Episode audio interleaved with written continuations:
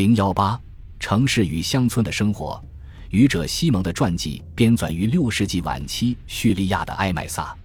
这位圣徒假装精神失常，整日游荡在城市中。他的传记提到了当时城市中依然重要的建筑物：城墙、市场、剧院、浴场，带有柱廊的街道，新出现的元素：教堂、富人的豪宅和贫者的草舍、商店、货摊。手工作坊和小饭馆，这些建筑在这几个世纪中依然随处可见。城墙之外是坟地、洗衣地、孩子们玩耍的空地、垃圾场以及刑场。这座城市的建筑和人口十分密集。西蒙与各色人等都打过交道，从地方官员、大小商人、医生到奴隶、乞丐、懒汉和妓女。他接触过教师。食品饮料售货员、面包师、魔术师、音乐家、算命先生、精神病人和教师等。埃麦萨与希腊、安纳托利亚、黎凡特地区的城市一样是个繁华之所，其中聚集着形形色色的人，他们从事着各种各样的活动。现存的遗迹将这些故事置于有形的背景中。帝国东部领土上留下了很多已发掘的大规模遗址。这使得我们能够在一定程度上观察当时生活的细节。在这些遗址中，值得注意的是两个代表不同生活方式的城市。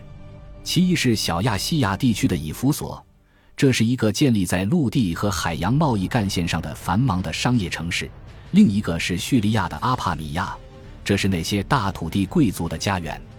这两座城市的遗迹可以让我们对东方和希腊地区的其他城市略有所知。大多数希腊化的东方城市都有一个中央广场或市场。以辅佐的城市规模相当大，以至于它有两个这样的场所：上广场被用作民政中心，下广场则是主要的市场所在地。这两处建筑都是一世纪所建，并且都是典型的罗马式建筑。民政中心有一个用于庆典的露天广场，当中是一座神殿，在它的北面是市政议会、市政厅或城市公共会堂以及罗马和凯撒的神殿，在其东面是一座集合浴室和健身中心的综合性建筑，在其南面是一座大型喷泉，导水管道将水流传送上来并输送下去，西面则是条遍布商铺的街道。有长长的柱廊通向北边的建筑群，喷泉是罗马和古代晚期城市的一个基本特征。它提供并维持城市所需的供水，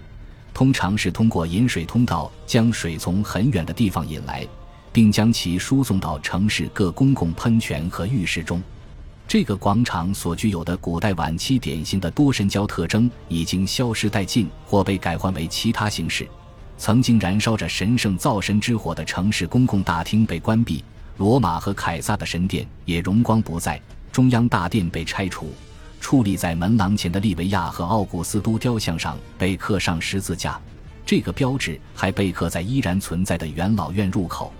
因为人们普遍相信，恶魔存在于古代建筑和雕像中，因此十字架成为有效的抵御手段，这样。古代城市的建筑虽然仍保留下来，但是已经被基督教化。城市广场西边的街道被新时代赋予另一种风貌，在那里，一些商店将自己的围墙扩建到人行道上，这就迫使古典风格的规律有序性不得不向反美学的商业需求让步。下广场由一个大型开放式广场和在柱廊之后建造的两层楼房组成。它还保持着先前的格局和功用。广场被用作城市的集市，人们将货物从港口沿着街道直接运送到那里。基督教没有影响商业，这座充满活力的港口城市的商贸活动没有减少的迹象。另外，市场上方的山坡上高耸的神殿已经被改建成教堂，而集市入口处的瑟尔苏斯图书馆已经变得面目全非。这座图书馆是第一个进入罗马元老院的希腊人捐赠的，其内饰填满碎石瓦砾，而正面则成为巨大喷泉的背景墙。喷泉是这一时期城市中的典型建筑。这种变化不是因为该时期的人们不再读书写字，而是因为在哥特人于262年入侵蹂躏整个港口地区后，许多建筑在此后一个世纪乃至更长时间内都成为废墟。这些建筑最终完成重建后，时代潮流和人们的需要早已改变。罗马城市通常都有巨大的核心区，它是由一些枢纽性的街道和广场连接而成的。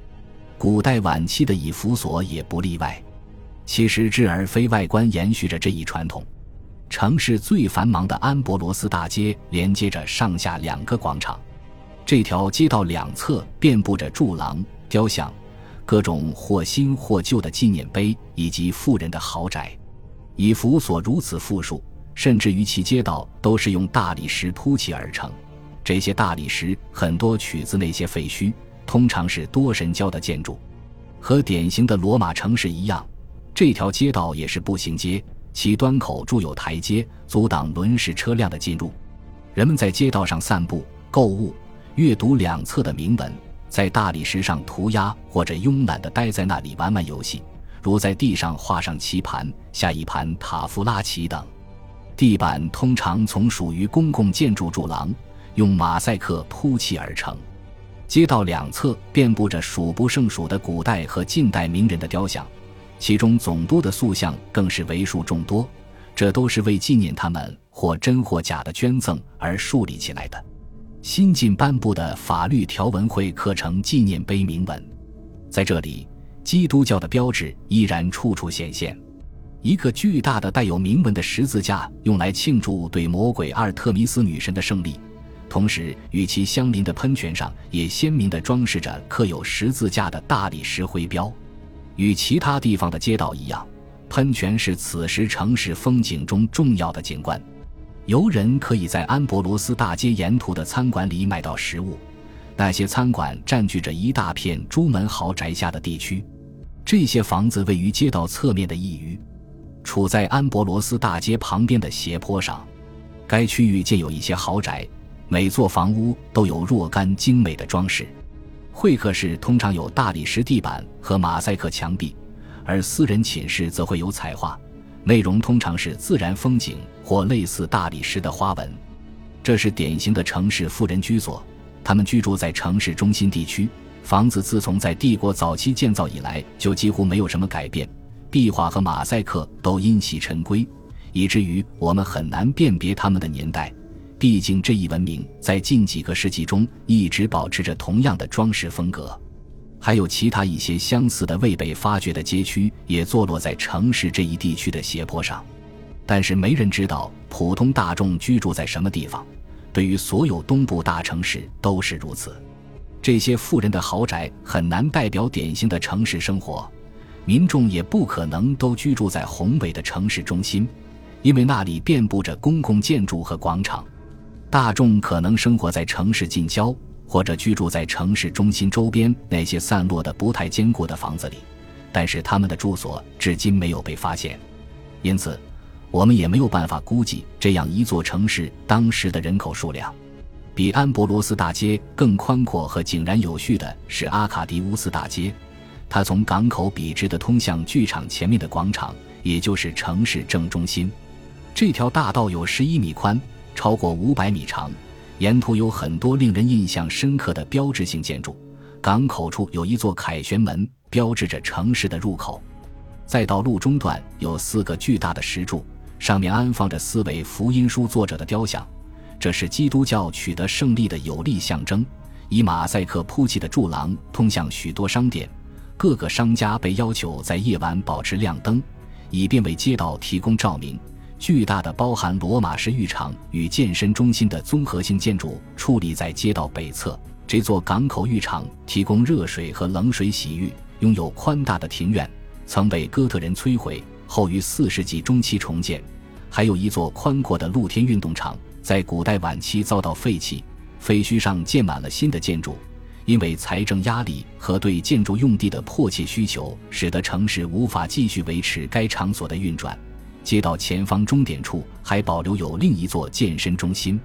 大多数城市只有一到两座这类综合性建筑，而以弗所这个人山人海、拥满参观访问者的港口城市却有五座，每一座都能达到标志性建筑的规模。